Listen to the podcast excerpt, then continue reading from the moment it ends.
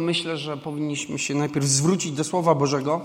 Jeżeli, e, jeżeli e, masz Biblię, to ją weź ze sobą, teraz otwórz. I, I myślę, że chciałem zacząć od czegoś innego, ale zaczniemy od tego fragmentu z Księgi Jezołego 24 i 15. Modliłem się wczoraj, e, pół dnia e, niemal e, spędziłem na modlitwie i szukałem Bożego Słowa na, dla nas i na ten rok i zawsze się staram, żeby coś odebrać, jeśli Bóg coś mówi. I tak, kiedy się modliłem, Bóg do mnie mówił, że się upieram przy tym, żeby dostać coś nowego, kiedy On już coś powiedział. I to po prostu wiem, jak to jest i nie można się upierać, bo e, można się upierać, to znaczy, ale Boga nie przemożemy. Bóg i tak będzie mówił, co chce i jak chce. I w Księdze Jozułego 24, 15 ostatni, ten, ten fragment, e, ten werset, ostatni fragment tego wersetu mówi tak. Lecz ja i mój dom służyć będziemy Panu. I od tego chcę zacząć dzisiaj, bo myślę, że to jest słowo dla nas na ten rok. Wiecie, ten rok będzie, e, myślę, spodziewam się, że ten rok będzie podobny do poprzednich lat, to znaczy, że będziemy mieć taką na wpół stabilną sytuację na świecie, gdzieś będzie lepiej, gdzieś będzie gorzej. E, wiecie, będą się zmagać mocarstwa ze sobą nawzajem. E, myślę, że Europa się trochę odbuduje, jeśli mówimy o pozycji na świecie, ale jednocześnie wewnętrznie będą napięcia i starcia. Wydaje mi się też, że w Polsce koniunktura trochę się pogorszy i bierzcie to pod uwagę, e, jeżeli myślicie o inwestycjach, ale to nie będzie zły rok. To nie będzie zły rok. To będzie dobry rok, Natomiast musicie pamiętać o tym, że naszym zadaniem jako chrześcijan jest budować nasze życie na fundamencie Słowa Bożego, na Chrystusie Jezusie, a nie na koniunkturze. Bo koniunktura ma to do siebie, że się zmienia, a Boże Królestwo ma to do siebie, że się, halleluja, nie zmienia. Amen? I zawsze wtedy, kiedy o tym myślę, przypomina mi się jedna taka historia, w latach dwudziestych zeszłego stulecia była taka kobieta, notabene, nazywa się Amy McPherson. Nie wiem, czy pamiętacie czasy wielkiego kryzysu w Stanach Zjednoczonych, kiedy ludzie skakali z okien, bo w ciągu jednego dnia tracili całe swoje, cały swój dobytek, wszystko. I wtedy, kiedy ludzie tracili dobytek, całe mienie swoje, kiedy tracili majątki, kiedy po prostu zapaść była straszliwa, ta kobieta wybudowała za tysiące dolarów kościół na pięć tysięcy członków. Pięć tysięcy miejsc siedzących. W środku wielkiego kryzysu. Tak? Ja staram się tu w tym kościele ze sobą samym i z wami robić jedną rzecz. E, odrywać nas wszystkich od, y, od przywiązania się do tego, co się dzieje tu na tej ziemi. Dlatego, że my bardzo często wpadamy w tą pułapkę. Jak jest dobrze, to się cieszymy, jak jest źle, to po prostu płaczemy i mówimy, Boże, co się dzieje. Ale wiecie, Bóg czasami używa specjalnie różnych wahnięć do tego, żeby nas usunąć, odsu odsunąć od tego przywiązania do tego świata i nauczyć przywiązania do Królestwa Bożego. Po to, żebyśmy my nie byli od tego świata zależni. Bo widzisz, jeżeli ty jesteś zależny ode mnie, to nie możesz mieć na mnie wpływu, bo zależysz ode mnie. Rozumiecie? Ale jeżeli nie, to ty wpływasz na mnie. I to jest to, o co chodzi Bogu. Kościół ma, jego Kościół ma być niezależny od koniunktury, żeby mógł na nią wpływać. Amen? I popatrzcie. Abraham, kiedy był głód w ziemi kananejskiej, poszedł do Egiptu. Ale Izaak, kiedy był podobny głód w tej samej ziemi, Sytuacja kopia. Bóg powiedział do niego: Zostaniesz tu. I wiecie, wszyscy zwiewali, bo był głód, prawdopodobnie była susza, nic nie rosło. I wiecie, wszyscy zwiali z tej ziemi, a Bóg powiedział do niego: Ty zostaniesz, ty będziesz siał. I nie wiem, czy widzicie to. Trzeba trochę wiary, żeby kiedy ludzie po prostu śmieją się z ciebie i mówią, że jesteś idiotą, bo siejesz, a tu nic nie wyrosło od dawna i nie wyrośnie, i uciekają tam, gdzie rośnie, trzeba być, trochę mieć wiary, żeby zrobić to na słowo od Boga. Ale a Izaak zrobił to i Biblia mówi, że on siał stukrotnie zbierając. No bo wiecie, jeżeli nikt nie zasiał, tylko on, to jak miał nie zbierać? Musiał zbierać.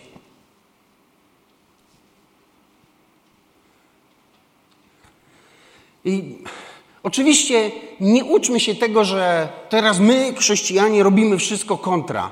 Wszyscy wyjeżdżają, my zostajemy. Wszyscy zostają, my wyjeżdżamy. Bo to nie jest tak.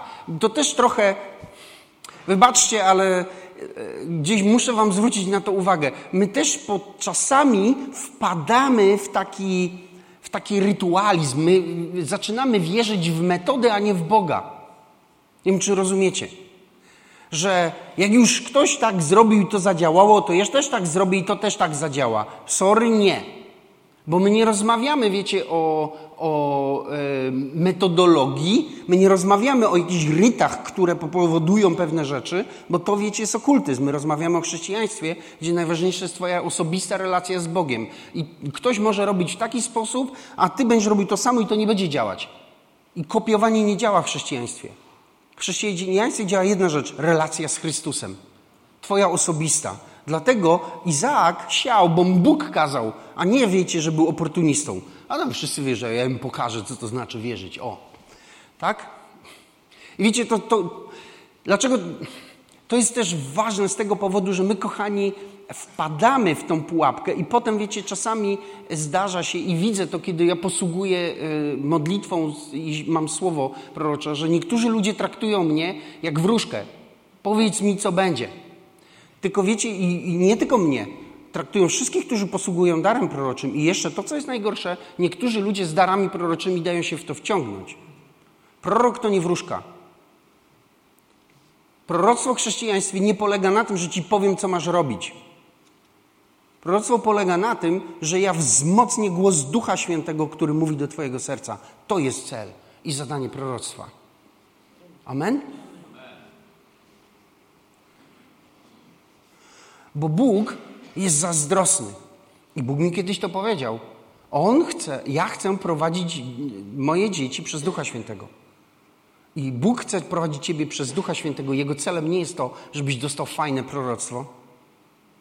Jego celem jest to, żebyś rozumiał i słyszał głos Ducha Świętego, co mówi do Ciebie. Amen? I jest jeszcze jedna rzecz a propos tego, i już wyskakuję z tego, tej dygresji. Słuchajcie, jeśli Bóg mówi coś, nie dopisujmy temu, co Bóg mówi swojego zrozumienia. Jak Bóg coś mówi, to zapytaj się Go, co to znaczy, jak nie wiesz.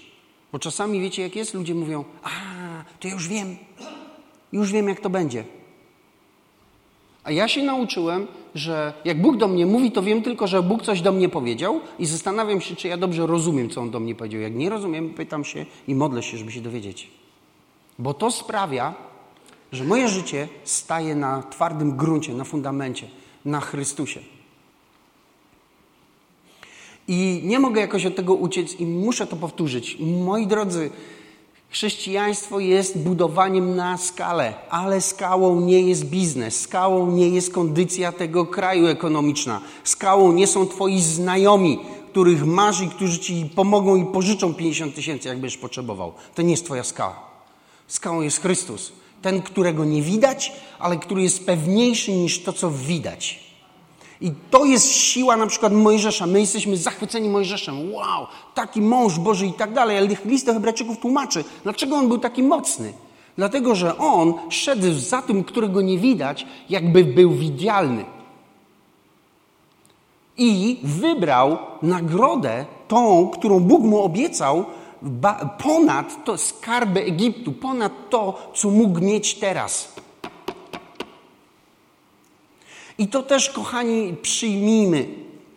Chrześcijaństwo nie polega na tym, że ty robisz dobre biznesy z Bogiem. Ty się pomodlisz, oddasz dziesięcinę, rozumiesz, tu posłużysz trochę w kościele i dostaniesz od Boga to i to i będzie lepiej i tu się rozwinie, tu będziesz mógł się pochwalić i pokazać, że rządzisz. To nie jest chrześcijaństwo. Są rzeczy, które my robimy, który, za które zapłata będzie w niebie, a nie na ziemi. I jeżeli nie ma takich rzeczy w Twoim życiu, to jest źle. To jest źle.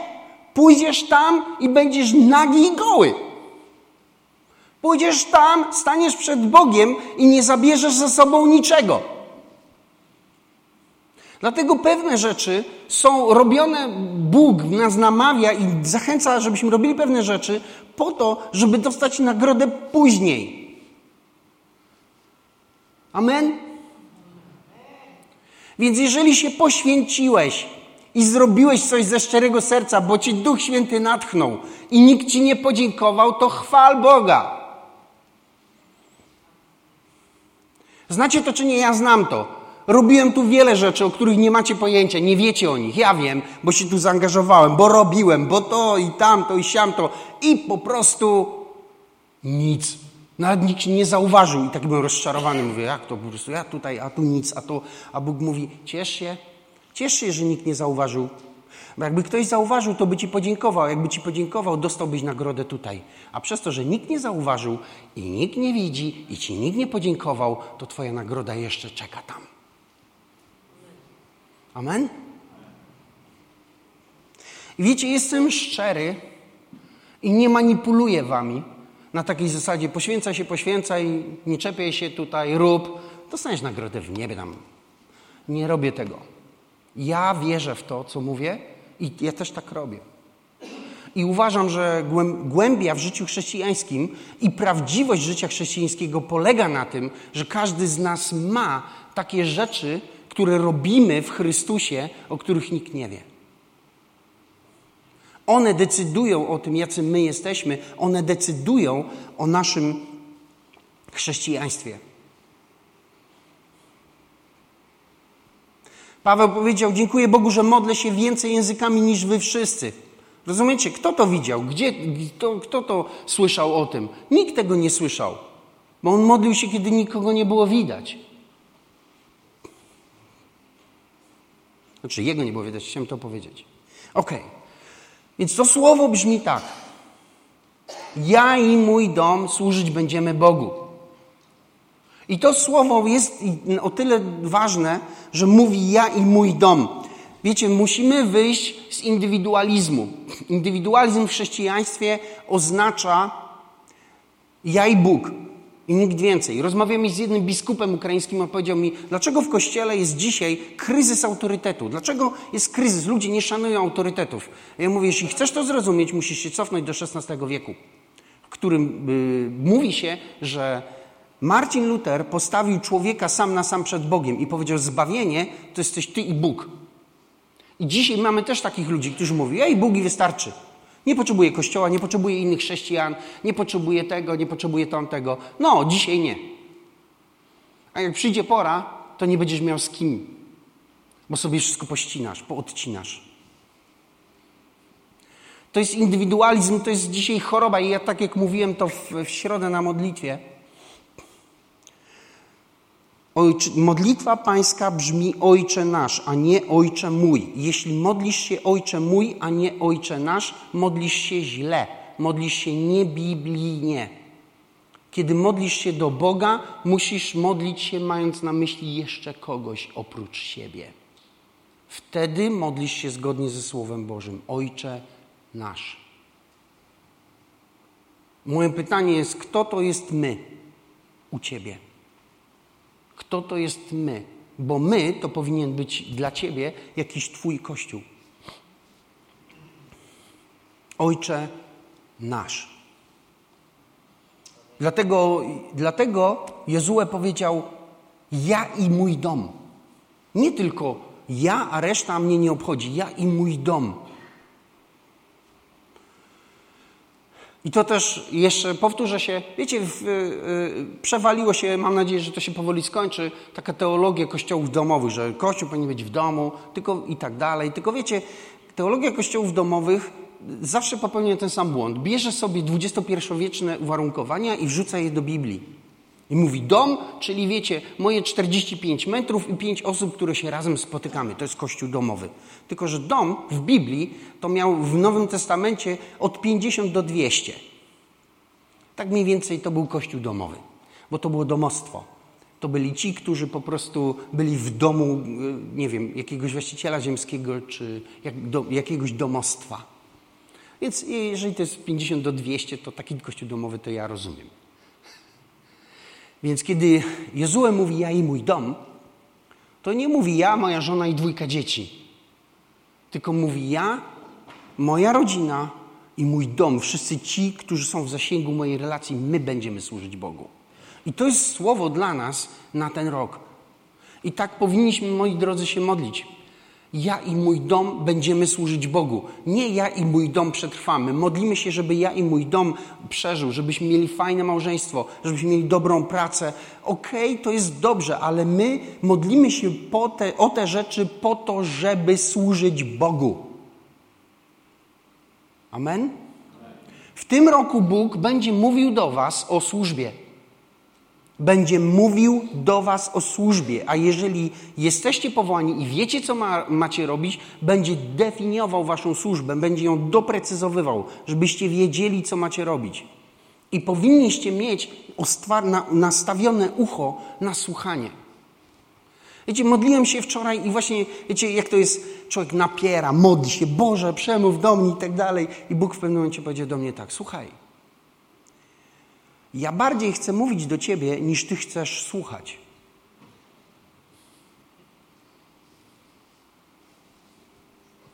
I wiecie, co zrozumiałem? Jak przychodzisz do domu Bożego, to się nastaw na słuchanie.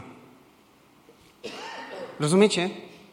Wiecie, są ludzie, którzy stoją, wołają: Panie, mów do mnie, ja Cię będę słuchał, ja wszystko zrobię, tylko przemów do mnie. Bóg mówi: Jak się już wygadasz, to się wycisz i słuchaj. Wiecie, niektórzy są tak gadatliwi, że po prostu nie ma się gdzie wbić. No już normalnie jak u mnie w domu. U mnie w domu, jak ktoś przychodzi do mojej rodziny, musi się tego nauczyć. Jak nie, to trudno. Chcesz porozmawiać, musisz się nauczyć wbijać w rozmowę. Czyli się nie da.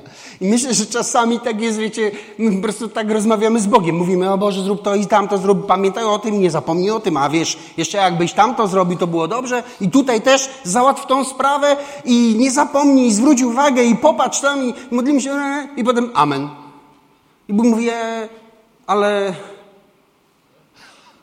no dobra, i potem wiecie, mówi, tyle się modlę, tyle się modlę. I nic, Bóg nie mówi do mnie. No nie miał szansy. Nie dałeś mu szansy po prostu. Nagadałeś się, nagadałeś i wiecie, potem drugi dzień. Panie, ja wiem, ty może jesteś obrażony, więc ja pokutuję, ja się przepraszam, to, ale proszę cię, ale powiedz. Amen. I lecisz dalej. A teraz już muszę lecieć, bo wiesz, praca to...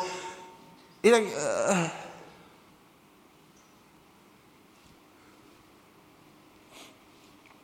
Z modlitwą jest zawsze tak samo. Przychodzisz i na początku jest cisza. Pamiętacie? E, Eliasza, który chciał zobaczyć e, Bożą chwałę? Pamiętacie to? Tą historię? Jak tam było i przeszedł burze, i wichry, i grzmoty, i coś tam jeszcze. Rozumiecie? Wszystkie te takie wielkie, spektakularne rzeczy – to wszystko przeleciało i Biblia mówi, że Boga tam nie było w tym. A potem co było? Wszystko się wyciszyło? Była cisza. Był łagodny powiew. I w tym powiewie przyszedł Bóg.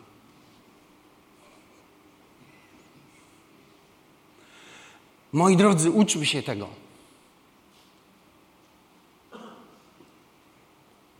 Że Boża obecność przychodzi po Jego dziełach a nie w Jego dziełach. Boża obecność przychodzi, najpierw są Jego dzieła. Jego dzieła są po to, żeby przyciągnąć Twoją uwagę, żeby Cię zatrzymać. Stój tu, nie ruszaj się. Więc stoisz, nie ruszasz się i potem jest chwila, kiedy się nic nie dzieje. I to jest piękna chwila. Modlitwa, w której nic się nie dzieje, to jest modlitwa, która jest potrzebna Tobie, nie Bogu. Ona jest potrzebna, żebyś się wyciszył. I żebyś przestał używać umysłu do tego, żeby produkować myśli. Wyciszyć się przed Bogiem i zacząć naprawdę słuchać. I słuchanie Boga nie polega na tym, żeby nastawić ucho. Słuchanie Boga polega na tym, żeby nastawić serce. Słuchanie Boga polega na tym, żeby nastawić wszystkie zmysły, nastawić Twoją duchową wrażliwość, to, kim jesteś, całe jestestwo otworzyć na Boga. To jest słuchanie. I Bóg przychodzi i mówi. I On zawsze mówi, On cały czas mówi. My się tylko dostrajamy w modlitwie. Ja i mój dom. Nie tylko ja. Ja i mój dom. Czy ja i to, co mam, kim jestem, czym dysponuję, będziemy służyć Bogu. Dla mężczyzn i kobiet wierzących to oznacza, że ja celowo będę kierował moim życiem tak, żeby to, co mam, służyło Bogu, a nie tylko mnie albo komuś. To jest słowo do nas na ten rok. Ja i mój dom będę służyć Bogu.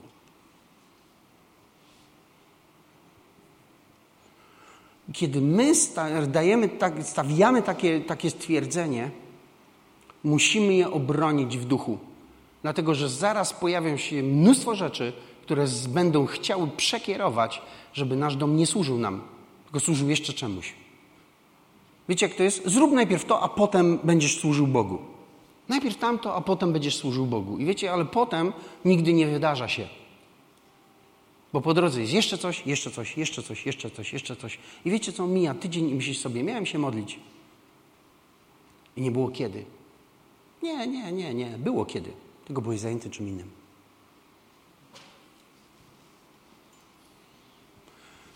I wybaczcie, że to powiem. Nie nadrobisz tego w niedzielę rano. Nie nadrobisz tego. Rozumiecie? To jest jak z jedzeniem. Jesteście w stanie nie jeść cały tydzień i nadrobić to w niedzielę? Nie.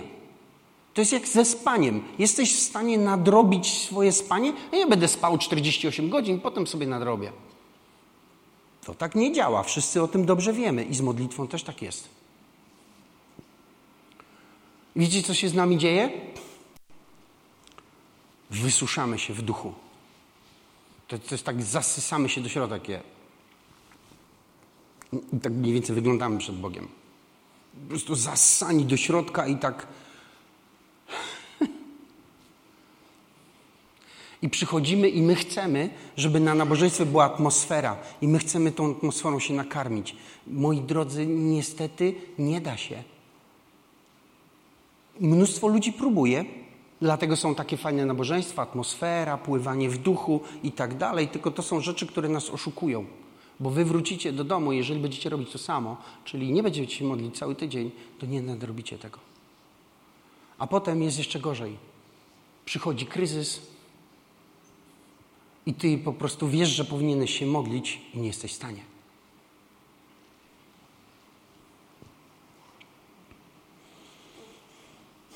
Dlatego rok zaczynamy od modlitwy i postu. Modlitwy i postu. Ewangelii Mateusza 17, otwórzmy sobie, Mateusza 17 rozdział. Ewangelia Mateusza 17 rozdział 21. To jest taki znany fragment, znaczy tak zakładam.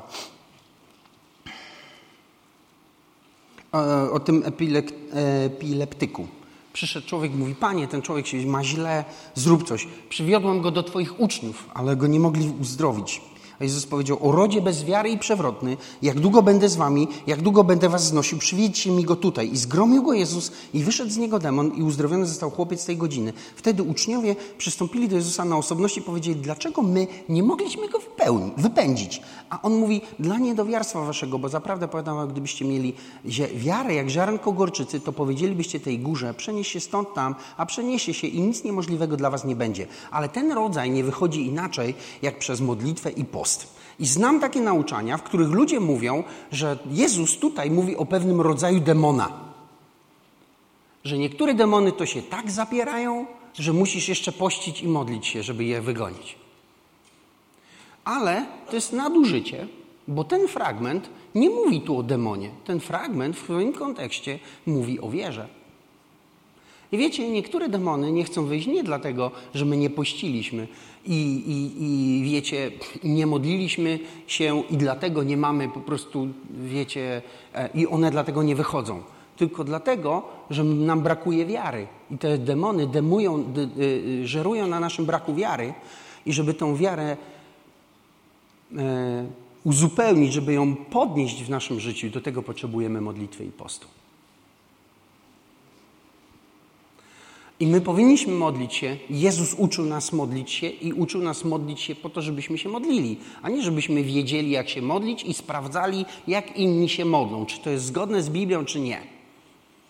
Amen? Ale Jezus uczył nas pościć. Uczył nas pościć. I ten rodzaj nie wychodzi inaczej przez modlitwę i post. Co to jest post? Post zarówno w hebrajskim, jak i greckim oznacza wstrzymać się. Wstrzymać się. I jeżeli by spojrzeć na te piktogramy, z których utworzone są hebrajskie litery, to to by było dokładnie szukać wody. To słowo tsom, tsum oznacza szukać wody. Więc to jest wyrzeczenie i tam oprócz tego to w hebrajskim jeszcze jest zawiązać usta, zamknąć usta, czyli coś, wszystko, co wokoło ust się kręci. Więc post oznacza wstrzymać się z rzeczami, które dotyczą ust. Dlatego jest mowa o niejedzeniu, o tym, żeby nie jeść, bo to dotyczy ust. Więc myślę, że post y, dotyczy y, tego, żeby nie jeść przede wszystkim. I wiecie, niektórzy dzisiaj mówią, ja będę pościł, nie będę włączał telewizora. Ale to telewizor się kręci bardziej koło wokół Twoich oczu niż ust. Więc to nie jest post. I post, głównym celem postu, wiecie, niektórzy ludzie myślą, że pościć, pościmy po to, żeby przekonać Boga do czegoś. I ludzie to robią, ale Boga do niczego nie jesteś w stanie przekonać, oprócz tego, do czego On już jest przekonany. Amen? Możesz próbować, ale mówię Ci, że im szybciej zrozumiesz, że Boga nie da się przekonać, to Boga można przekonać tylko do tego, do czego On chce być przekonany. Nic tego więcej. Post jest po coś innego. Post jest po to, żeby odzyskać kontrolę nad ciałem, duchową kontrolę. Ponieważ e, kiedy zaczynamy pościć, i nie jemy, e, spowalniamy procesy trawienia i nasze ciało, które było zajęte trawieniem, jedzeniem i tak dalej, przestaje być tym zajęte i się uspokaja. I my w ten sposób zarządzamy naszym ciałem poprzez odmawianie naszym ustom jedzenia. Dlatego Jakub, bo widzicie, to się musi wokół ust kręcić, ponieważ my jesteśmy kulturą słowa. I to słowa rządzą naszym życiem i te słowa, które wychodzą z naszych ust. Dlatego Jakub pisze w swoim liście, że człowiek, który panuje nad swoimi ustami, jest jak okręt, którym sternik wie, co robi ze sterem. To jest to samo. Są usta, które rządzą ciałem, ale żeby usta mogły rządzić ciałem, to my musimy naszą wolą rządzić naszymi ustami. I umieć odmówić im tego, czego żądają, i do tego służy przede wszystkim post. I wiecie, post z modlitwą spotykamy w Biblii dosyć często. Szczególnie jeśli mówimy o służbie. Kiedy e, Paweł miał być uwolniony ze służby z Barnabą, tam ci ludzie, którzy mieli go uwolnić, uwolnić modlili się i pościli. Post nas wycisza i pomaga nam usłyszeć Boga. Więc, jeżeli pościmy, Jezus mówi, żebyśmy się nie obnosili. Amen? Wiecie, kiedyś ludzie obnosili się z postem, bo tam jakieś frędzelki chodzili i było widać, że oni poszczą. Dzisiaj to obnoszenie się wygląda inaczej. Przychodzisz do kogoś, zanim się ktoś w odwiedziny, zanim się ktoś odezwie. Nie, ja dzisiaj nic nie jem. A co? Poszczę.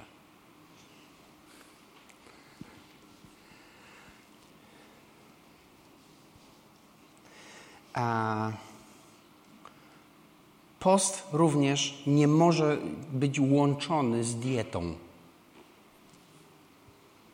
Halleluja, amen. No i tak chciałem zrzucić parę kilo, więc luz tam. Mm -mm. Albo dieta, albo post. I nie rób z siebie męczennika. O, ja tu po prostu tak męczę się. Dzisiaj w ogóle ani jednego cukierka nie zjadłem. Po prostu to jest wyrzeczenie.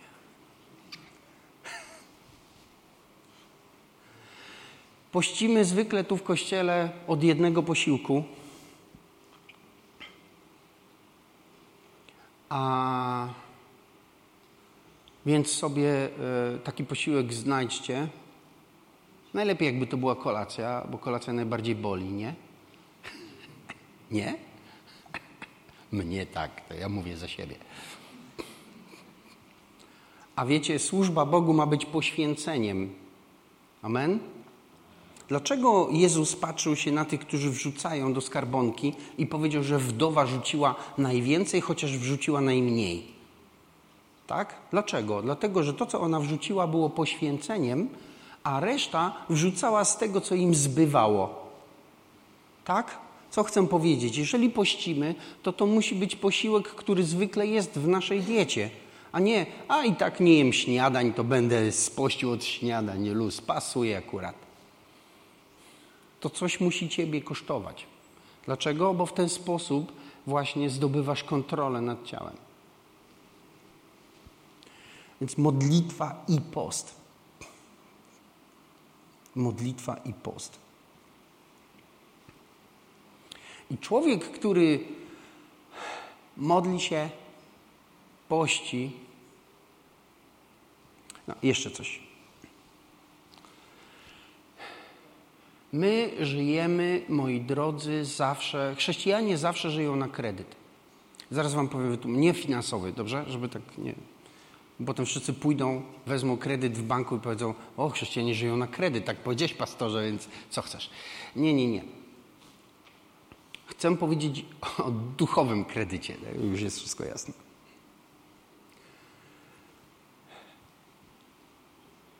Wy wszyscy, ja też, My żyjemy z tego, co wymodliło poprzednie pokolenie.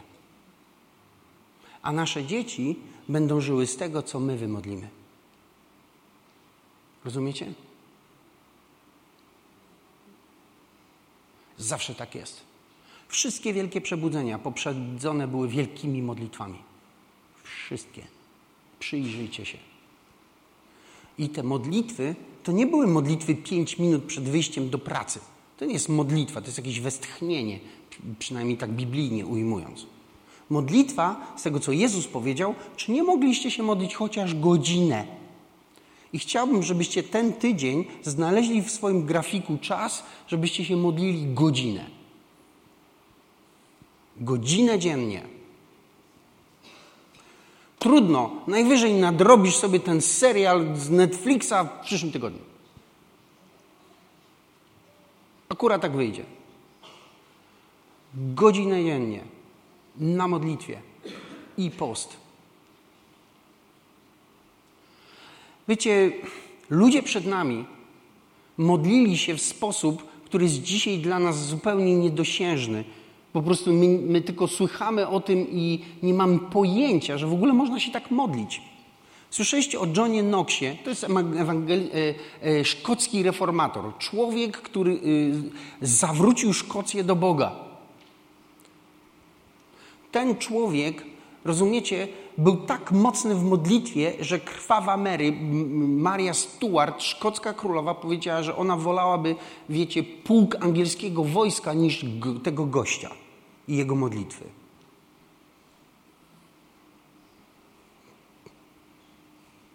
Czytałem dziennik jednego z biskupów XIX-wiecznych angielskich. Wiecie, co napisał? Powiedział tak: Dzisiaj rano obudziłem się o piątej, żeby się modlić.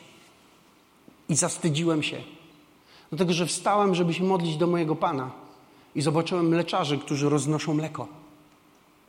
I pomyślałem sobie, jeżeli oni dla pieniędzy są w stanie wstawać jeszcze wcześniej, to ja dla mojego Chrystusa powinienem być gotowy wstać przynajmniej o tej porze, co oni.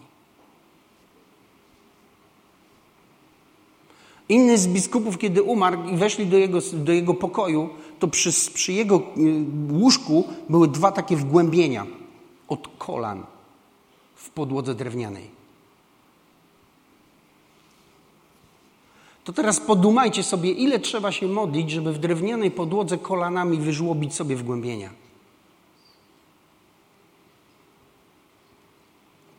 Nie mam pojęcia o modlitwie, wybaczcie, że to powiem. Nasze modlitwy są bardzo płytkie, nasze modlitwy są bardzo życzeniowe, nasze modlitwy są skupione na nas, na naszym życiu i na tym, co jest tutaj na tej ziemi. Dlatego my się z tej ziemi ciągle nie możemy oderwać. I ciągle tą ziemią żyjemy, ciągle się wokół niej kręcimy i wszystko to po prostu tak wygląda i potem ludzie patrzą się na nas i myślą sobie, a co to za różnica, to czy tamto, ludzie w świecie czy w kościele, nie ma różnicy. Dlaczego byśmy się od tej ziemi nie dali rady oderwać?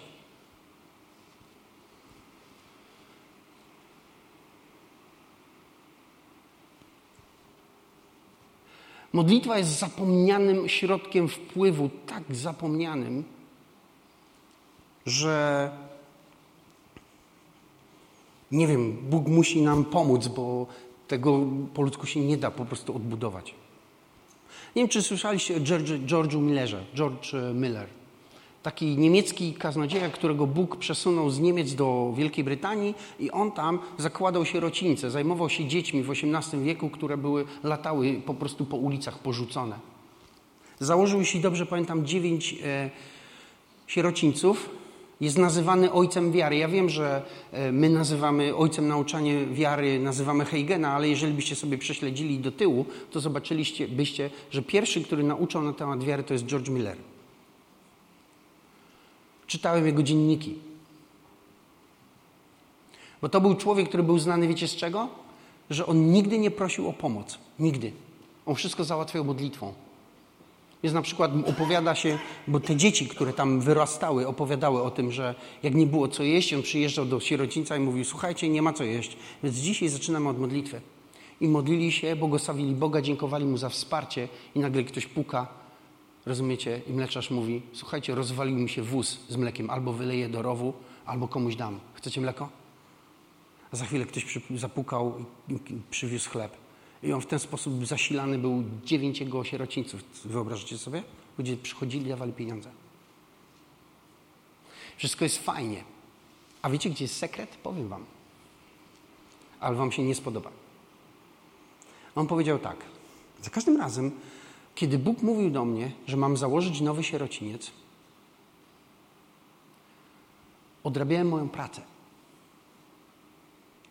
I modliłem się 8 godzin dziennie o strategię założenia sierocińca. 8 godzin dziennie.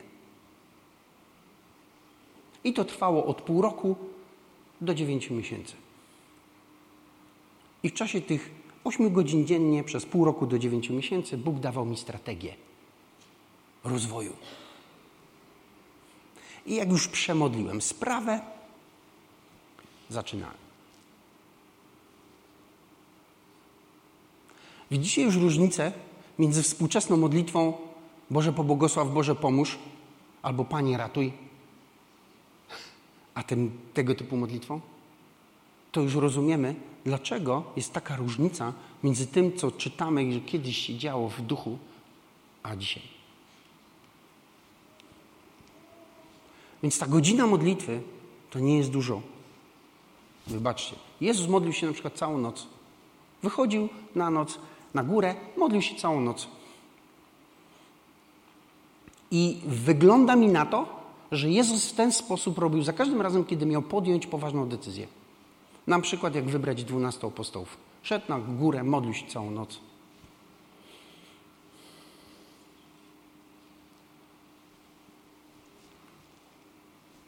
Modlitwa i post. Dlatego chcę Was zachęcić, przeznaczcie godzinę dziennie. Walczcie, bojujcie. Nie wiecie, co robić w czasie tej godziny, chodźcie po ścianach, nie wiem, wszystko jedno. Ale nie odpuszczajcie. Módlcie się.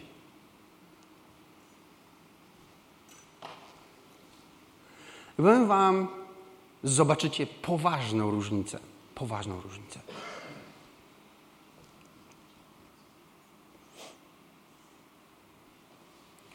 Pierwsze, co się stanie, to odzyskacie przez modlitwę i post kontrolę nad ciałem. Będzie Wam łatwiej po prostu sobie z dietę poukładać. Po drugie, odzyskacie kontrolę duchową nad swoim życiem. I to jest potrzebne do tego, żebyście mogli powiedzieć: Jej, mój dom, będziemy służyć Panu. Bo to nie może być puste stwierdzenie. To ma być proklamacja Twojej wiary, która po prostu się wypełni.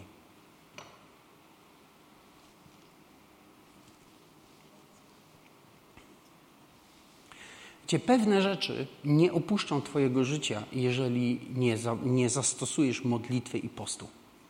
Po prostu nie da się.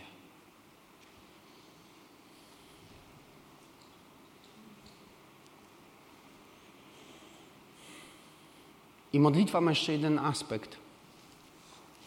Bóg przez modlitwę wprowadza cię do rzeczy, o których nie wiesz. I nie da się do nich inaczej wejść jak przez modlitwę. Bo ja wiem, że się dużo mówi, że my wchodzimy rzeczy przez wiarę. To jest prawda. Tylko, że wiara potrzebuje substancji, wiara potrzebuje podstawy jakiejś, wiara potrzebuje jakiegoś materiału, z którego, na którym się może oprzeć. A kiedy mówimy o nowych rzeczach, kiedy mówimy o tym, że Bóg nas wprowadza do rzeczy, których nie znamy, to nie jesteśmy w stanie w nie, w nie wejść przez wiarę, bo my nie wiemy, w co my mamy wierzyć. My potrzebujemy najpierw modlitwy. Bo Bóg w modlitwie nam te rzeczy odsłania, pokazuje nam i my wtedy możemy w nie uwierzyć i wejść przez wiarę. Dlatego ludzie na przykład nie przesuwają się w służbie. Dostają od Boga powołanie, wchodzą w powołanie, operują w wierze, ale nie są w stanie się przesunąć na kolejny poziom, dlatego że on wymaga modlitwy i nowego objawienia. I wiecie, z wiary w wiarę właśnie tak się przechodzi. Z mocy w moc tak się przechodzi. Przechodzi się w ten sposób, że ty się wmadlasz w ten nowy sezon, modląc się do Boga w taki sposób, żeby Bóg był w stanie kształtować Twoje rozumienie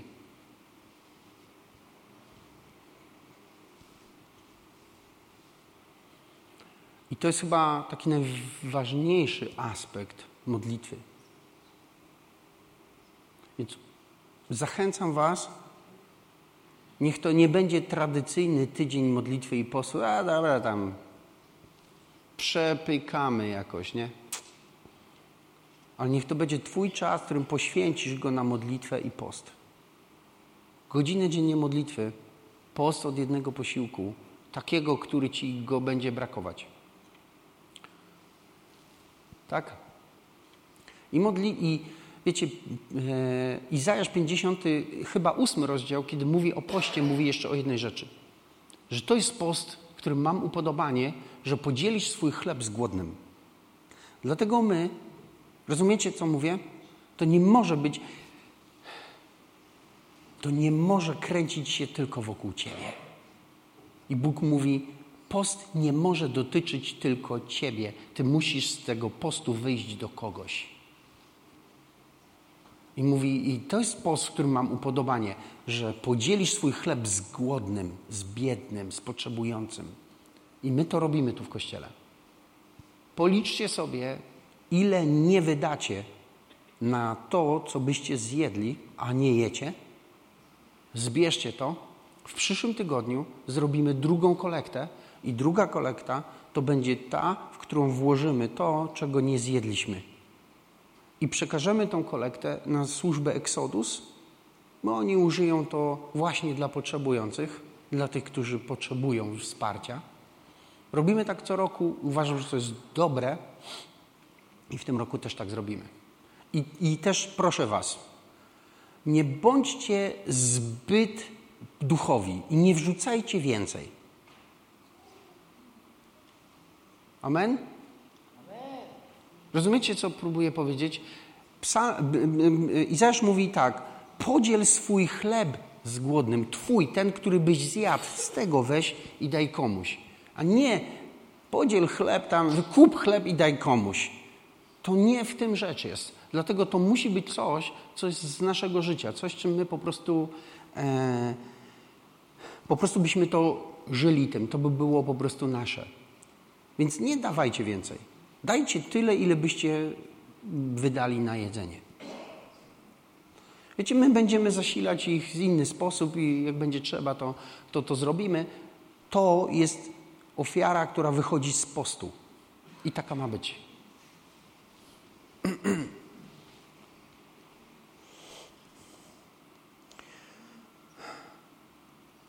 I wierzę, że ten tydzień modlitwy i postu będzie tygodniem, którym będziemy szukać Bożej obecności, bo e, post wielokrotnie w Biblii to było ukorzenie się przed Bogiem i szukanie Jego oblicza.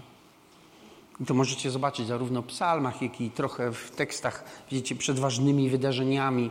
E, Estera na przykład, kiedy miała pójść do króla, też zarządziła post trzy dni, prawda? Mówi, będziemy pościć.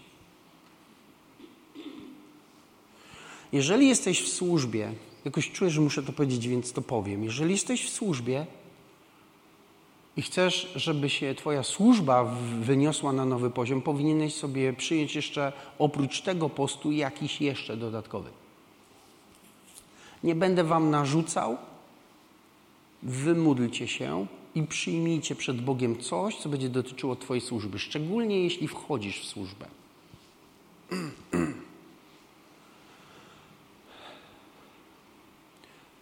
Wiecie, apostoł Popola e, opowiadał mi, że u niego w kościele to jest normalne, że ludzie, e, wiecie, raz na miesiąc biorą sobie wolne i 24 godziny zamykają się w pokoju, nie jedzą, nie piją i po prostu modlą się. To jest tak naturalne, co, to, co się u nich dzieje. Mówi, a, a liderzy to dwa razy w miesiącu, dwa dni. Więc, e, ale potem, nie wiem czy on to kiedyś opowiadał, ale mi opowiadał, że jeden z jego starszych jechał kiedyś z jednej wioski do drugiej, była burza. Jechał jedyną drogą, która prowadzi od jednej do drugiej. I drzewo się zwaliło. Po prostu leżało w poprzek drogi. I on mówi, jecha, że jechał samochodem i mówi, chciałem podjechać i zobaczyć po prostu sytuację. I mówi, podjechałem bliżej do tego drzewa i nagle zobaczyłem je w lusterku. I mówi, dojechałem do drugiej wioski, bo tam pojechałem na spotkanie. I mówią, jak ty się tu dostałeś? On mówi, no jak? Przyjechałem tu, drogą. Oni mówią, jak drogą? Tam drzewo leży. On mówi, wiem.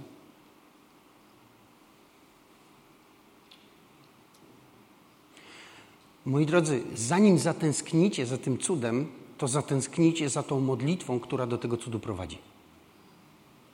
Ok?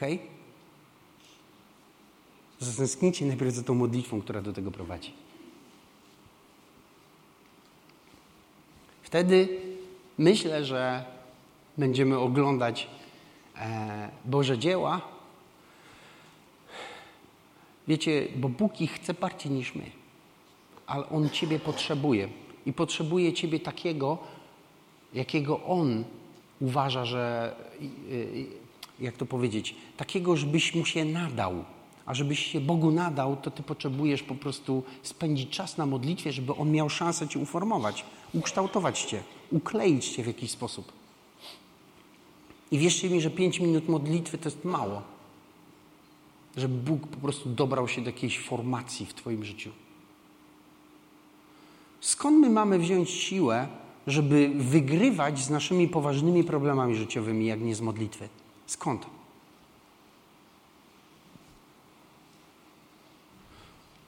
To przychodzi stamtąd. I wiecie, chyba najważniejsza rzecz ostatnia, nie wiem jak to powiedzieć inaczej, ale prawdziwa modlitwa, głęboka modlitwa chrześcijańska to jest czas, w którym Ty dotykasz wieczności. Nie wiem, czy Wam się to zdarzyło, mi się zdarzyło już parę razy i nie, nie umiem tego nawet opowiedzieć, co to znaczy. Kiedy godzina modlitwy mija tak, myślisz sobie, no to się zacząłem modlić, to teraz, kiedyś pamiętam się zacząłem modlić i pomyślałem sobie, muszę zobaczyć, patrzę, Jezus się godzinę modlę, niesamowite. To, jest, to, to, to czas to jest jedna sprawa, ale druga sprawa, która jest istotniejsza, kiedy dotykasz wieczności, Bóg staje się tak realny jak nigdy. I Boże rzeczy zaczynają być tak rzeczywiste, że po prostu nie da się tego inaczej oddać.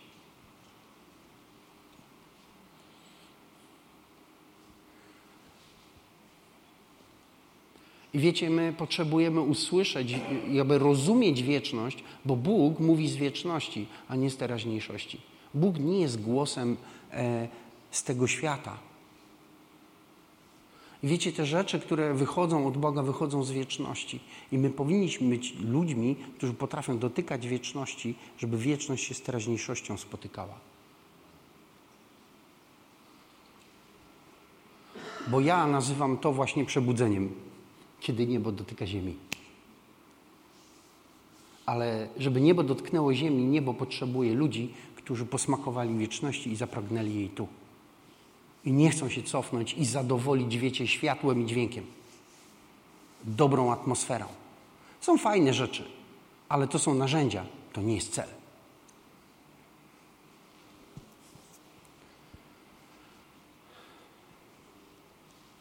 Celem jest to, żebyśmy my się spotkali z Bogiem i żyli z Nim. I żyli z Nim. I On jest gotowy i On chce tego w Twoim życiu. On chce. On chce. Pytanie, czy Ty chcesz jesteś gotowy wyciągnąć rękę do Niego w modlitwie, żeby tego dotknąć.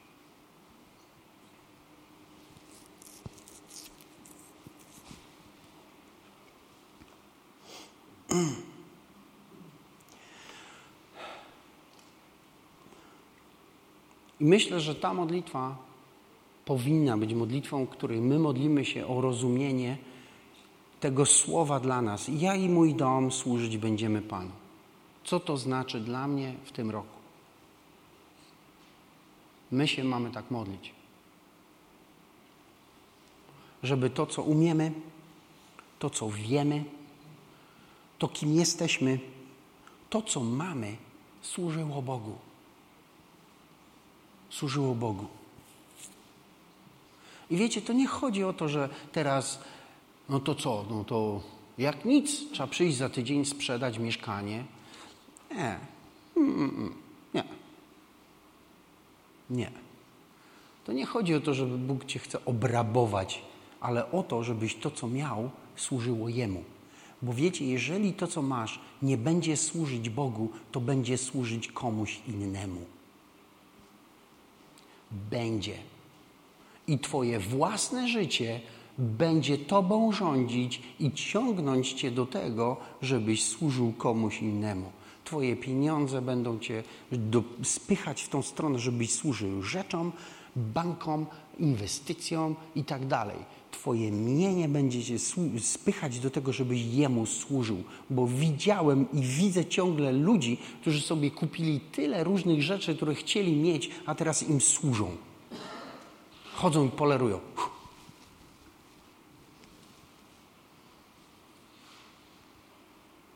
Spróbuj im przestawić sprzęty w domu. To po prostu jesteś wrogiem. W życiu już cię nie zaproszą. Nie ma opcji.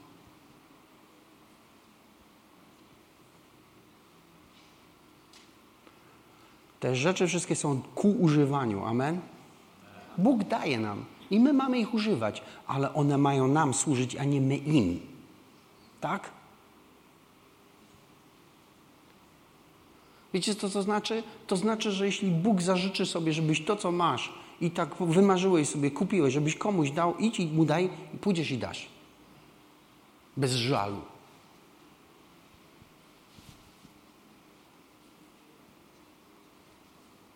Bo wtedy to ty rządzisz nimi, one tobie służą, a nie ty im. Ja pamiętam kiedyś po prostu miałem pojechać po moją żonę i to koniec, już kończę. Miałem pojechać po moją żonę. I tak się wiecie, szybko zbierałem, zbierałem, zbierałem i jadę po nią. I zajeżdżam, chcę do niej zadzwonić.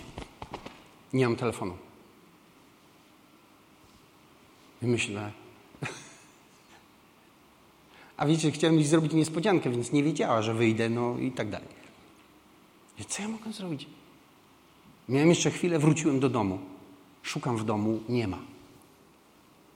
Więc wziąłem, pożyczyłem telefon od mojej teściowej, zadzwoniłem do mojej żony i mówię, słuchaj, zgubiłem telefon, więc przyjadę po ciebie, ale po prostu no...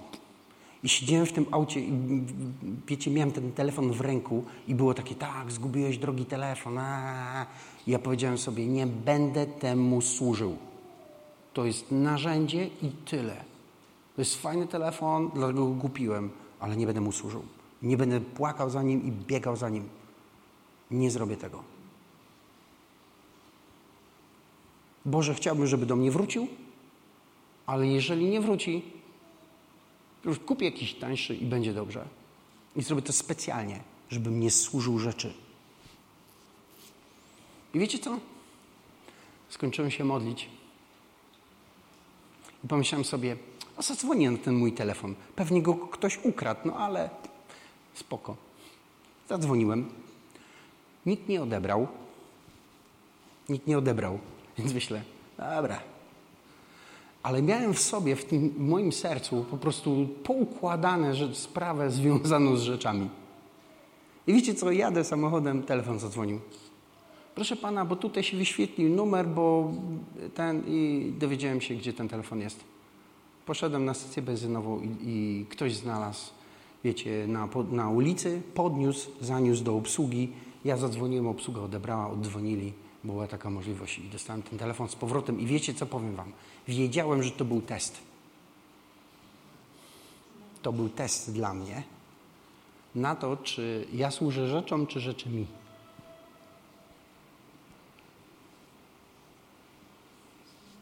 Ja i mój dom będę służyć Bogu. Ja i to, co mam, to kim jestem, czym dysponuję, będę służyć Bogu.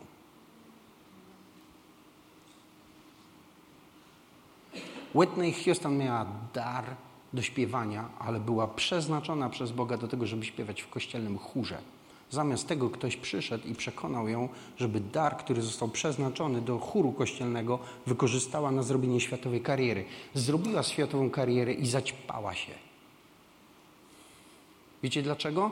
dlatego że ten dar był dostosowany do jej charakteru, który nie był przygotowany do tego, żeby robić światową karierę i znosić presję, która jest z tym związana.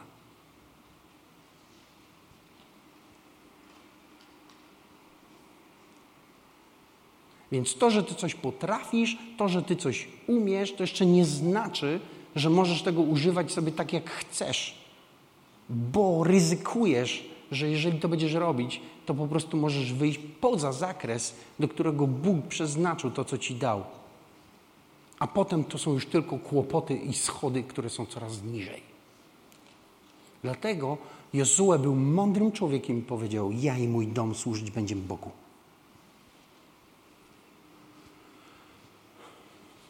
Jeśli Bóg chce, żebyś zrobił światową karierę, to rób. Aleluja. Ale ty nie możesz jej służyć.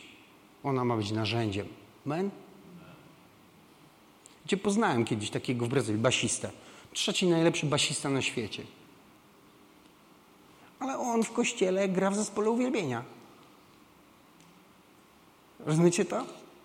Światowej sławy basista. Ludzie, którzy po prostu jak on przychodzi i gra na koncertach, to biją brawo, bo gra solówki na basie. A w kościele gra na uwielbieniu i jest dobrze. I on, rozumiecie, grzecznie z Biblią pod pachą zawsze na modlitewne w środy, bo oni w środy modlitewne mają, przychodzi i gra z pastorem. Bo ma poukładane to wszystko, rozumiecie? I to jedno mu się z drugim nie rozjeżdża. Ma dar, żyje z tego, rozumiecie? Jest gwiazdą, więc może mieć fanaberię, że na ten koncert nie pojedzie, a tamto to dogram ci w domu, bo mi się nie chce jeździć. O tak robi. Ale ma poukładane. Wiecie, co to jest? To jest to. Ja i mój dom służyć będziemy Bogu.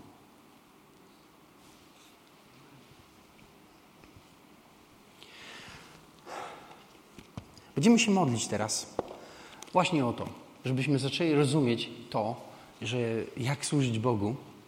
Potem zbierzemy ofiarę, będziemy służyć Bogu i czcić Go tym, co mamy. Zakończymy po modlitwie, po, po, po, po zakończeniu nabożeństwa. Będę się modlił dzisiaj o wszystkich, którzy tego chcą i będę Was błogosławił. To jest mój przywilej, który sobie rezerwuję. I kocham się modlić, mogę się modlić do wieczora, wierzcie mi. Po prostu, jeżeli wy dacie rady, ja na pewno dam. To jest mój przywilej, ja po prostu kocham to robić. I będę się modlił i błogosławił was e, na ten nadchodzący rok i wierzę, że to Boże błogosławieństwo będzie nad wami. Postańmy. Ojcze, dziękuję Ci za ten dzisiejszy dzień, za ten czas, za, za wspólnie spędzone te chwile przed twoim, w Twojej obecności. I prosimy Cię, Panie, dzisiaj o to, żebyś Ty pobłogosławił nas na ten nadchodzący rok. Żeby Twoje błogosławieństwo i Twoja dobroć była nad nami w imieniu Jezusa Chrystusa. I Panie, my ten tydzień poświęcimy na modlitwę i post. I chcemy, żebyś pouczył nas, co to znaczy dla każdego z nas, że ja i mój dom służyć będziemy Bogu. Co to dla nas znaczy? Chcemy się tego od Ciebie dowiedzieć. Chcemy, żebyś Ty to zdefiniował. Żebyś nam to powiedział. Żebyśmy my wiedzieli. Żebyśmy mogli to zastosować w tym roku w naszym życiu. Żeby nasze życie przesunęło się w duchu w nowe miejsce w imieniu Jezusa Chrystusa.